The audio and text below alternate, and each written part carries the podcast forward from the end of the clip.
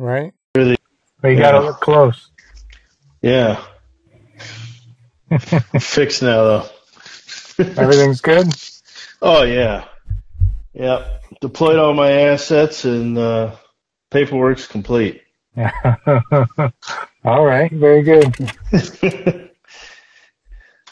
yeah, you don't need to record that either. it's all it's all part of the experience. Welcome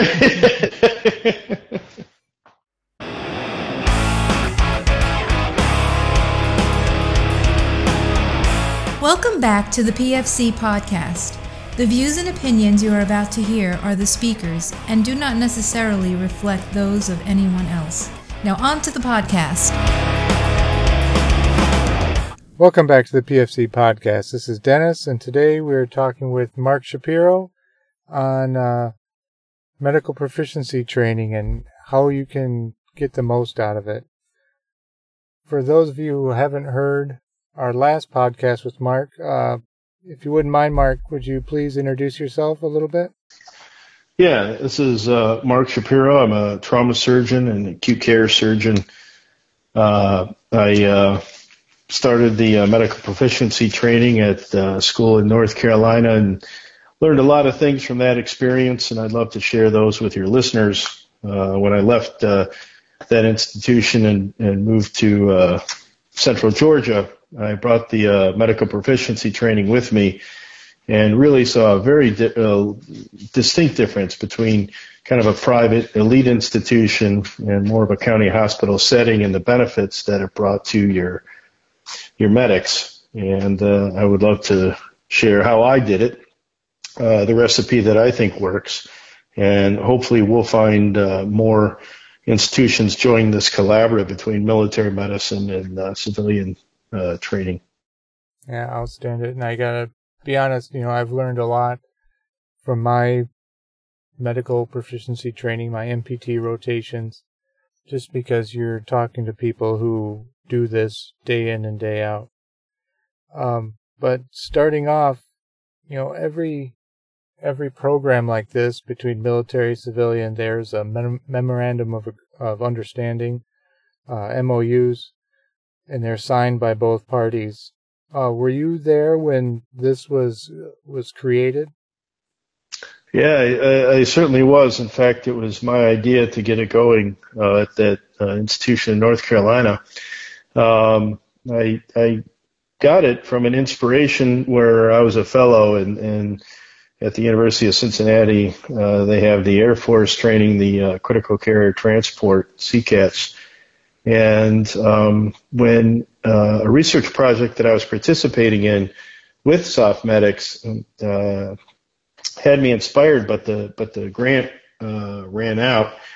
Um, I was encouraged to start this type of long-lasting relationship that had no grants, and uh, and so um, I kind of you know muddled along, so to say, as figuring out how to get this get this going, and um, and uh, the the MOU was was definitely a challenge uh, initially. Uh, but if it's okay with you, I'll just kind of share how I did it, pearls and pitfalls. Yeah, absolutely.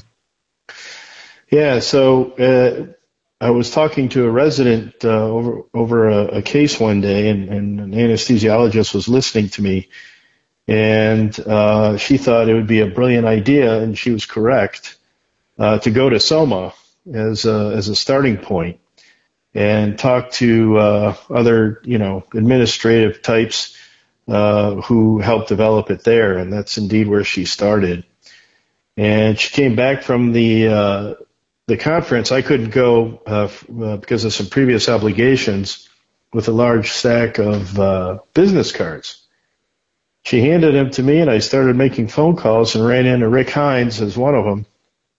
Uh, Rick Hines and Dave Lowe, who uh, who were part of Third Group and JSOC, and I made a call, and they were very interested in developing an MPT, and, and they invited me down to the schoolhouse to kind of walk through what their medics were doing, and and I thought that was easily doable. It was things that I was doing uh, with my residents and so they requested a visit uh, to to our institution, and and they uh, they fell in love with the place as well, uh, which is easy. You know, it's a nice, beautiful place, polished nickel and fine woods and marble and so forth, and uh, certainly had the volume. You know, over 900 beds and uh, SICU and neuro ICU, and so we we figured out that we were going to pursue it and uh, we put it in the hands of our attorneys, and uh, that's where it kind of took a long time to to get through. It wasn't necessarily a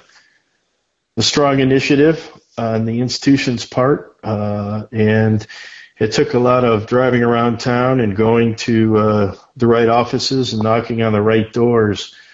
But if it weren't for the help of the people on the inside, uh, chiefly uh, risk management, uh, uh, there were two people in risk management and one on the board of trustees, and um, and then the offices of of the legal department knocking on those doors and kind of gently placing reminders and so forth, as well as uh, speaking with the president uh, and vice president uh, about this uh, initiative.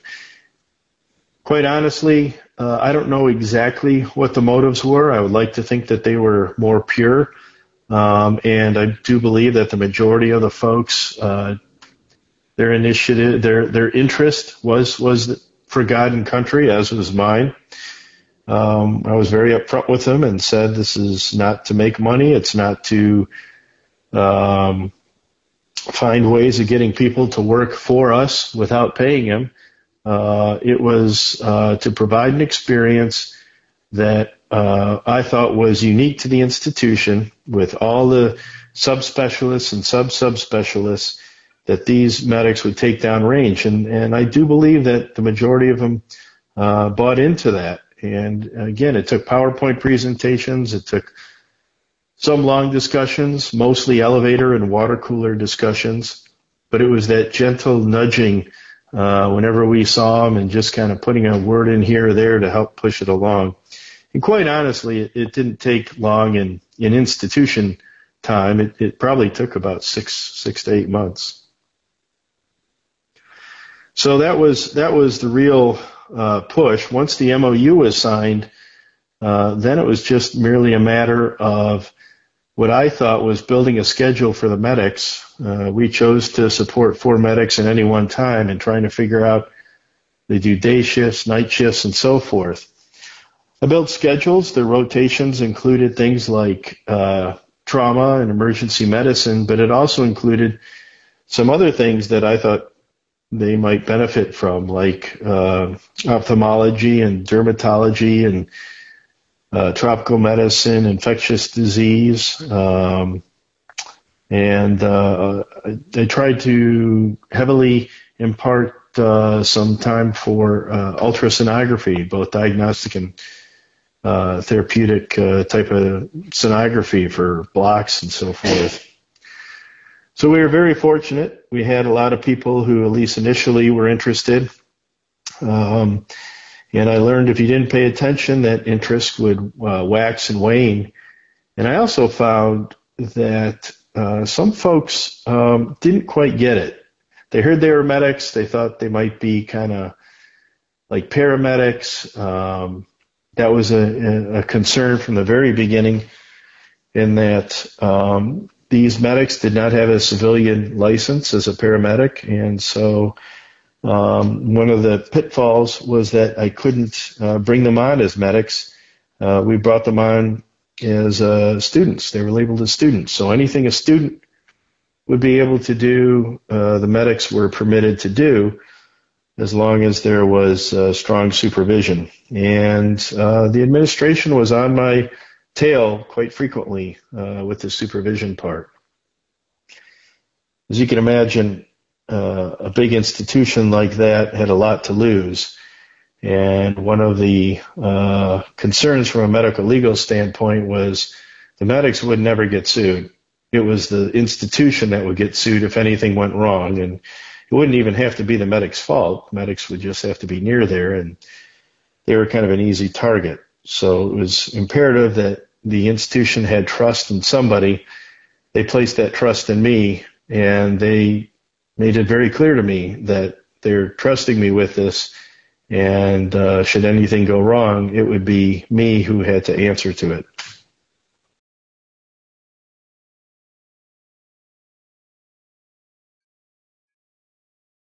So yeah, absolutely. As far as you know, the risks involved, because you're getting a, a entire cross section of people who um, you know have greater or lesser amounts of training or time and experience going to these uh, rotations. Um, now I've found when I have been on my um, MPT rotations, usually the administrators know what your scope of practice is what you're allowed to do, but uh, some of the staff, maybe not the attending, but some of the other physicians, they have really no idea who you are, what you're capable of, and they don't really know what to do, I guess, with you. Uh, how how do I explain my profession, you know, in a civilian in a civilian, I guess, vocabulary? It's it's a great point, and um, what I found was that the medics uh, had the potential to get very frustrated because they superseded anything that a civilian would think a medic could do. To the point where I think there was, um, I wouldn't say distrust, but maybe suspicion as to the understanding of what the civilian nurses and residents and, and even uh, faculty, nurses, and so forth could, could imagine. So I tried to nip that in the bud in a number of ways. Number one, when I set up these rotations with various specialties and subspecialties, I always uh, sent a PowerPoint presentation which was uh, specifically on capabilities briefings uh, capabilities briefing. This was originally set up by Rick Hines. Uh, some of the medics contributed early on, and then I added uh, some other things to make sure that uh, the folks who I was entrusting uh, the education with had an idea already what they were exposed to and what they potentially could do. So that was one thing. The other thing is, is I didn't expect anybody to read the email, but at least I had it and they had it, and there was a paper trail. The other thing was was to build the esprit de corps uh, around the medics, not in an advertising way, uh, not in a braggadocious way, but in a in a collaborative way, meaning that you know we would teach them for 30 days, but uh, one out of those days was dedicated to the medics teaching us. So initially, they had an hour to present um, case studies and so forth uh, to the people that were training them. And so we had a conference uh, Thursday mornings, the last Thursday morning of their stay, and they had an hour to teach us. And initially, it was a bunch of capabilities briefing type uh, discussions. So it really opened people's eyes uh, on how they weren't just human medics, uh, but they were they were truly um, capable of, of kind of like a second or third year surgical resident type training. In addition, not only human training, but also veterinary medicine, epidemiology, and all the things that you yourself do. Uh, but, but again, far, far beyond uh, what a civilian would expect. And so that way, it wasn't the medics saying, hey, I can do more, let me do more, or let me have the opportunity it was more the attending going, you do this, don't you? Well, why don't you try and I will walk you through it. So that was, that was about three quarters of the battle. The other battle at a place, uh, like, uh, like North Carolina was the fact that, um, it was very ultra competitive with residents and fellows. So the volume wasn't as high uh, there as it was for Georgia. It was three to four times higher in Georgia. So it was a lot easier to widen the lanes, if you will, for the medics uh, and their experience, um, not only in in didactics, but actually practicing, pra- you know, practical clinical work. So, um, really very little decision making, but a lot of hands on um, procedures and so forth. So the more the more uh, the more the medics did, the more they proved themselves. The more they proved themselves, the more they became an asset. The more they became an asset, the better it was the next week and the next month for subsequent classes. Yeah, I mean that definitely feeds into just you know part of the j- job description. You know, as a as a SOF medic is you know just communication and you know taking those. Uh, it seems you know as a medic it seems like a dig on you.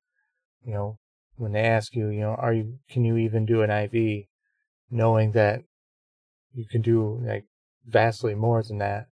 But doing like the little scut work, building some trust, you know, asking smart questions, and uh, just kind of working your way into the crowd, and um, you know, just starting to shine that you know what you're doing, and that usually opens doors, opens windows to do more advanced procedures and more of what you actually want to do. It really does, and attitude is everything. You know that, uh, and you practice that better than many of uh, the folks that I've trained in the past. Meaning, um, some people go into surgery just to be, you know, X. They just want to be a thoracic surgeon. They just want to be, um, you know, a cardiac surgeon. They just want to be a left bile duct surgeon, whatever it is, and they don't understand why they have to do trauma or they don't understand why they have to do vascular or vice versa. And yet the medics, uh, the more you open their eyes, the more you expose them to, the more they want to learn.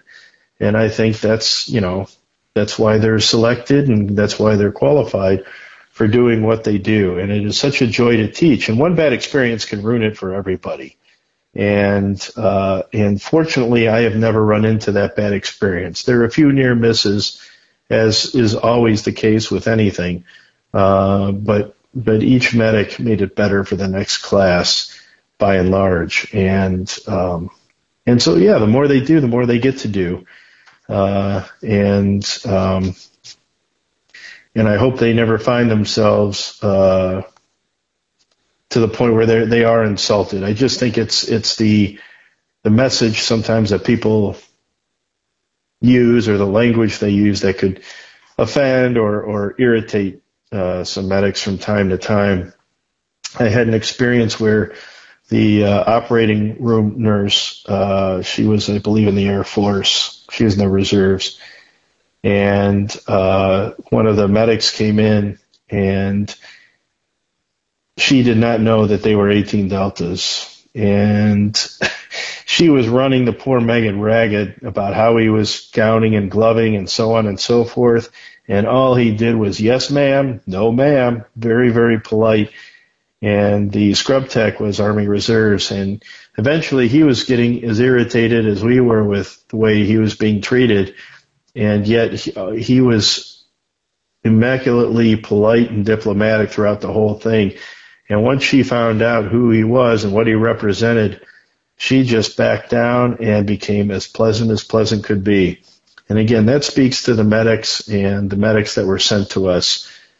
And, and we had medics not just from third group, we had medics from first and fifth and seventh and ninth, you know, the reserves, nineteenth and twentieth, and uh, everybody acted uh, exceedingly well.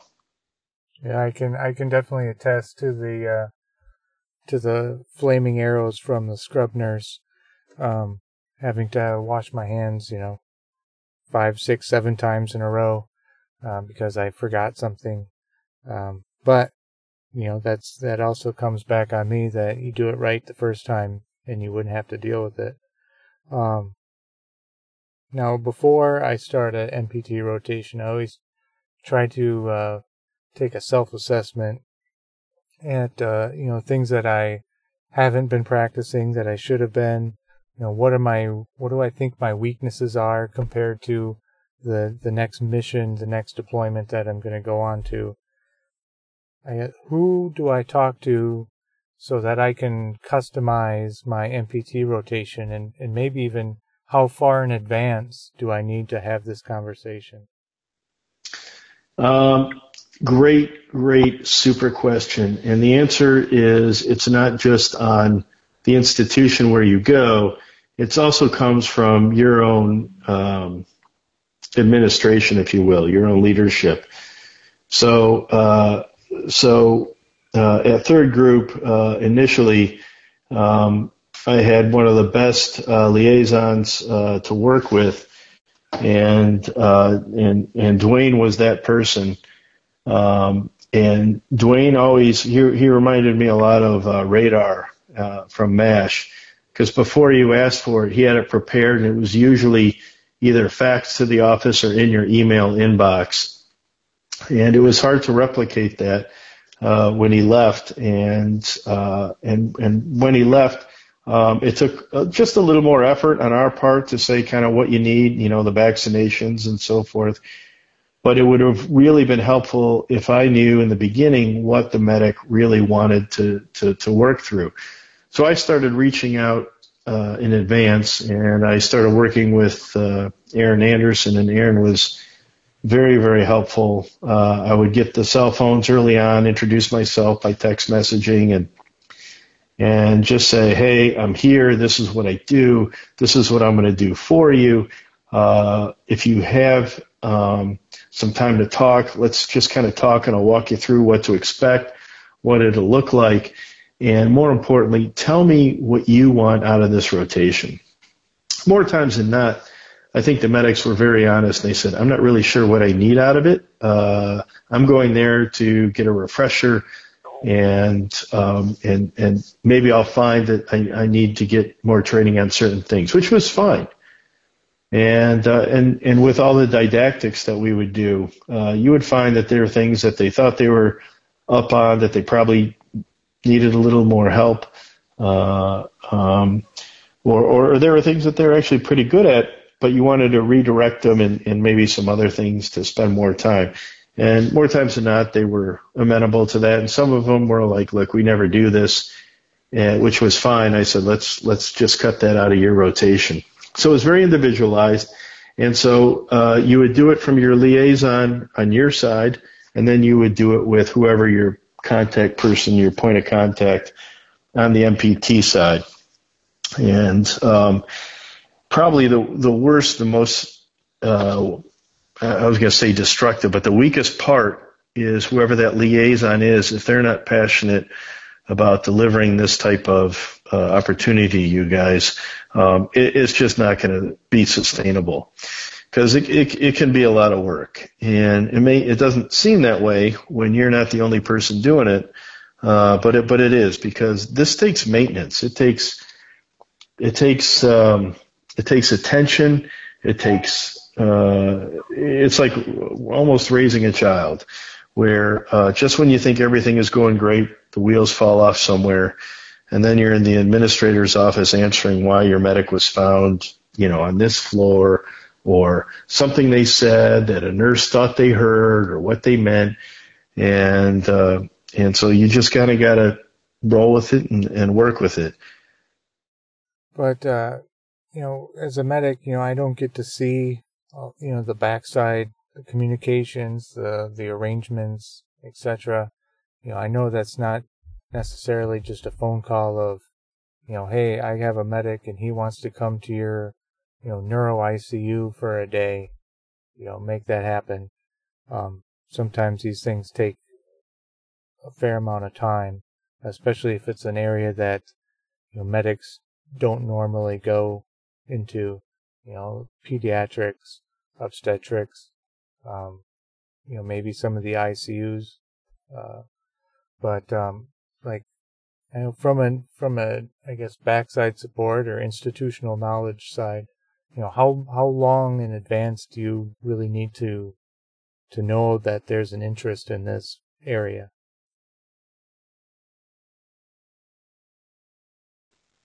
Um, I, I, I, don't think you do. Um, I, I was able. I mean, if somebody's going to undertake this endeavor of an MPT, they have to have institutional trust and institutional knowledge.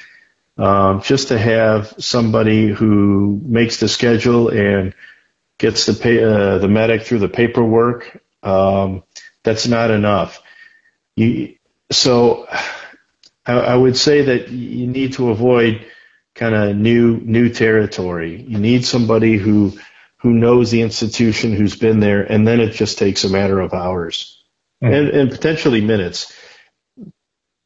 It wasn't uncommon for me to have lunch with the medics, and they're like, you know, dude, I can't do another day of dermatology.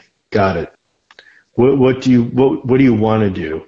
Well, honestly, I gotta, you know, whatever. Can I come back tonight? Absolutely.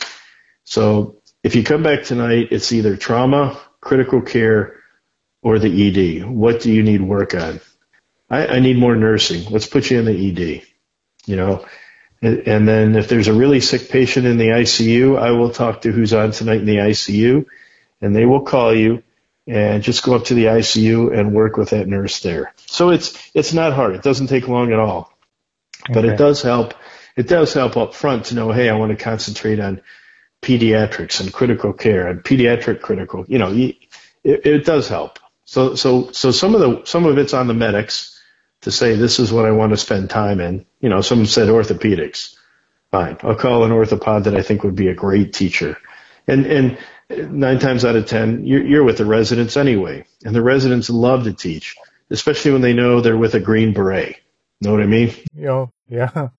Yeah. The old Green Beret, yeah, they don't get the special forces. You know, that was right, the other right. part of the teaching. Special forces, they think are SEAL Team Six. Oh yeah. And oh yeah. So, so I had to, you know, go through that whole teaching as well, and of course it went in one ear out the other. But you say Green Beret, and they're like, okay, these are the guys that I really want to impress, and they, and and because of that, they do a lot of teaching. So.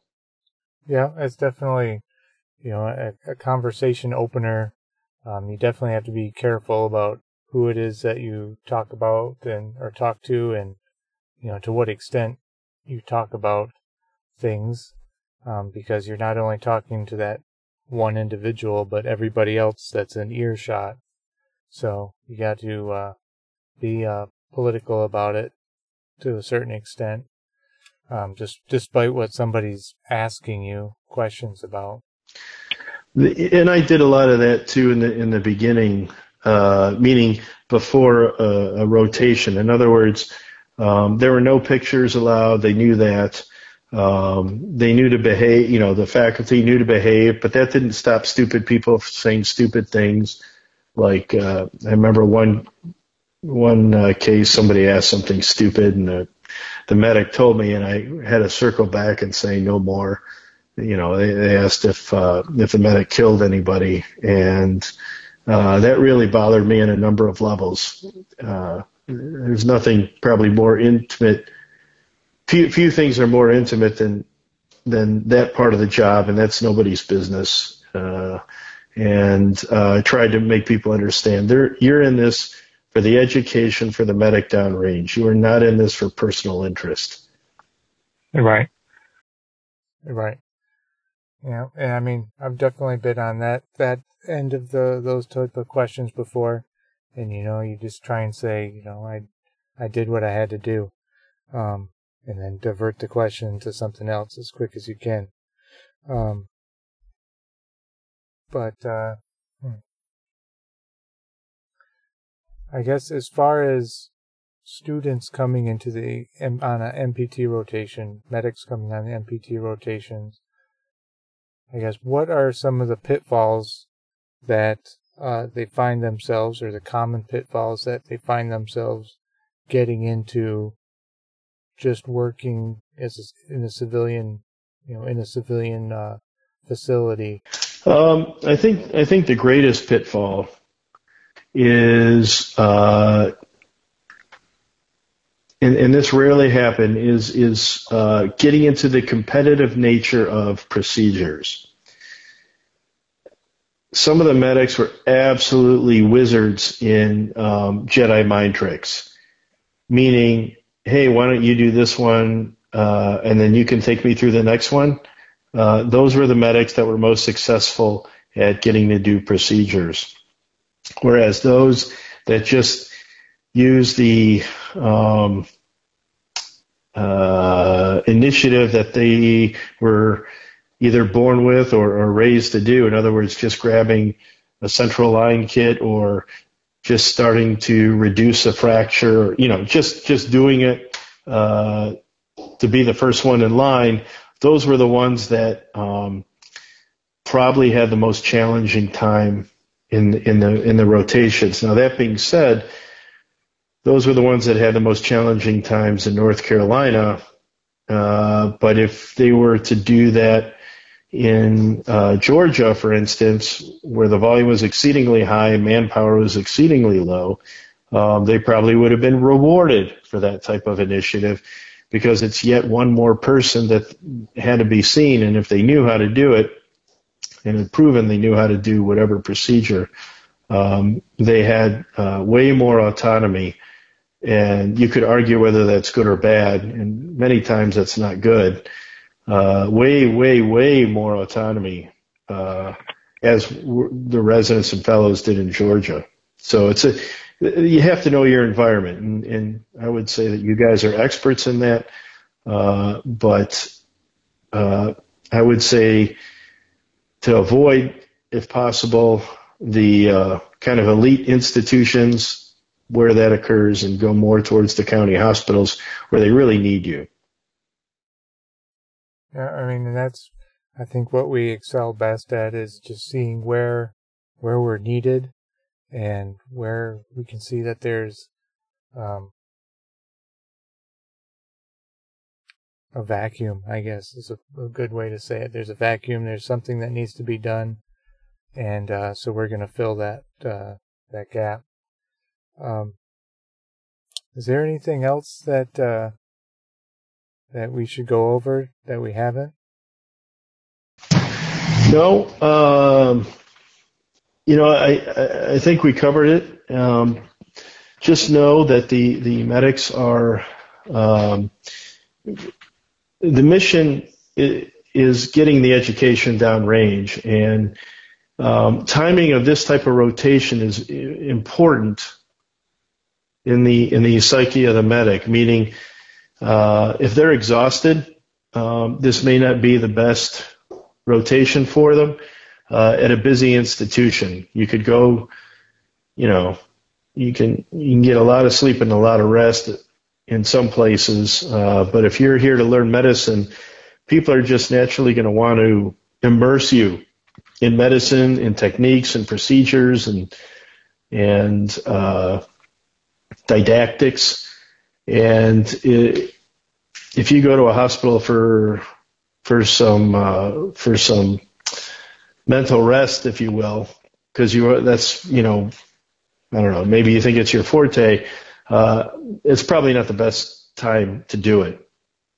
Because uh, a lot of times we'll do nights and it'll be almost an apprenticeship and you'll be with a, a faculty or a resident for a period of 24 and even 30 hours. In, in, in Georgia, the rotations for the attendings were, although, you know, although they were kind of prescribed as 24 hours, it was easy 30 to 36 hours a day.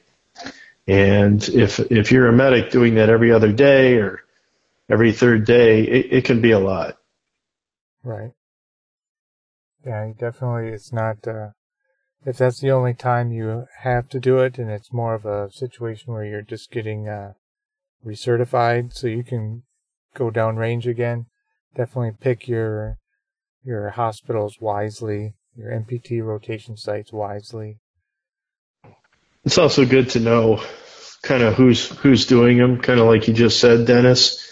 Um, you know, obviously I spend a lot of time uh, spent a fair amount of time at Fort Bragg getting to know uh, the leadership there. I, uh, you know, have my work uh, with um, with Ragged Edge, and and I get to know a lot of people through that, and uh, some people in the Air Force, and um, I, I really think I really try to help the medics that come to me and get my opinion on you know where to go and and uh, and so forth. And then I try to learn what they do, not not out of uh, you know, not necessarily out of selfishness. I look at it as how do I deliver the best um, education for them, and how do I pave their way to these MPTs?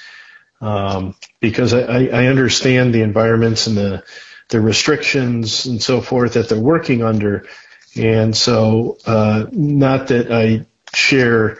Uh, you know, trade secrets with anybody. I don't know them, you know, I don't know the trade secrets, but I do try and paint a picture so that when they are rotating with uh, with colleagues and so forth, that they understand you're not carrying an autoclave and you're not carrying a number 13 widget with you with them.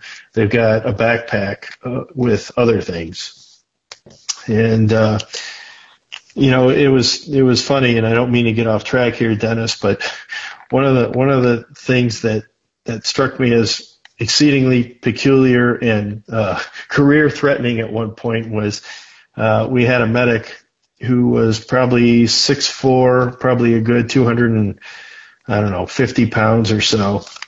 Wonderful, wonderful medic, super, super guy, and it was his turn to deliver a talk. And he gets up at the front in front of a very large audience, and I don't even remember what the first picture was. And he said, you know, I'm so and so, and my job is to kill people. Dennis, I thought I was going to be fired. Out of all the things that I've been called to the principal's office for, I thought this one topped it all. Uh, because as I said in the beginning, I was responsible for this stuff. And not only could you hear a pin drop, you probably heard like my face fall in my hands and my jaw hit the floor. And then he said, my job is also to treat people. And he went on to give one of the most wonderful talks we've had.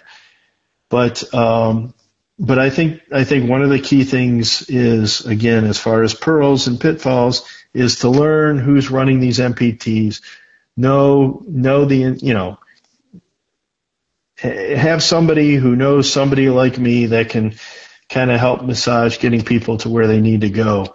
Uh, some institutions are better at some things than other, granted, um, but uh, but it, but it always helps to have somebody on the inside. Absolutely.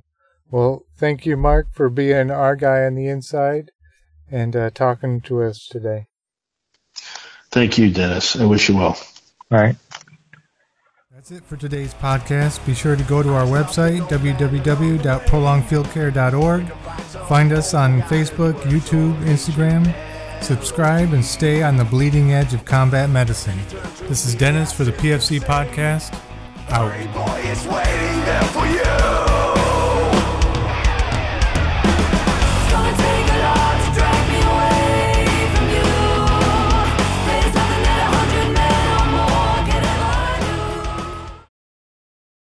But that's okay because you can still help me. So what I'm going to do with this video once I'm done and I get it finished, what I want this training video to be is about decision making. Oh, wonderful. So it's not like, yes, they are going to be doing procedures and you get to see them, but it's more about the decision making process to get to that you know, priorities of tactics versus medicine, you know, what type of interventions they're going to do, etc., etc. So it's not going to be just, you know, how do you do a needle decompression? It's going to be, why are you doing this? To That's get fantastic. people to start thinking about putting things together.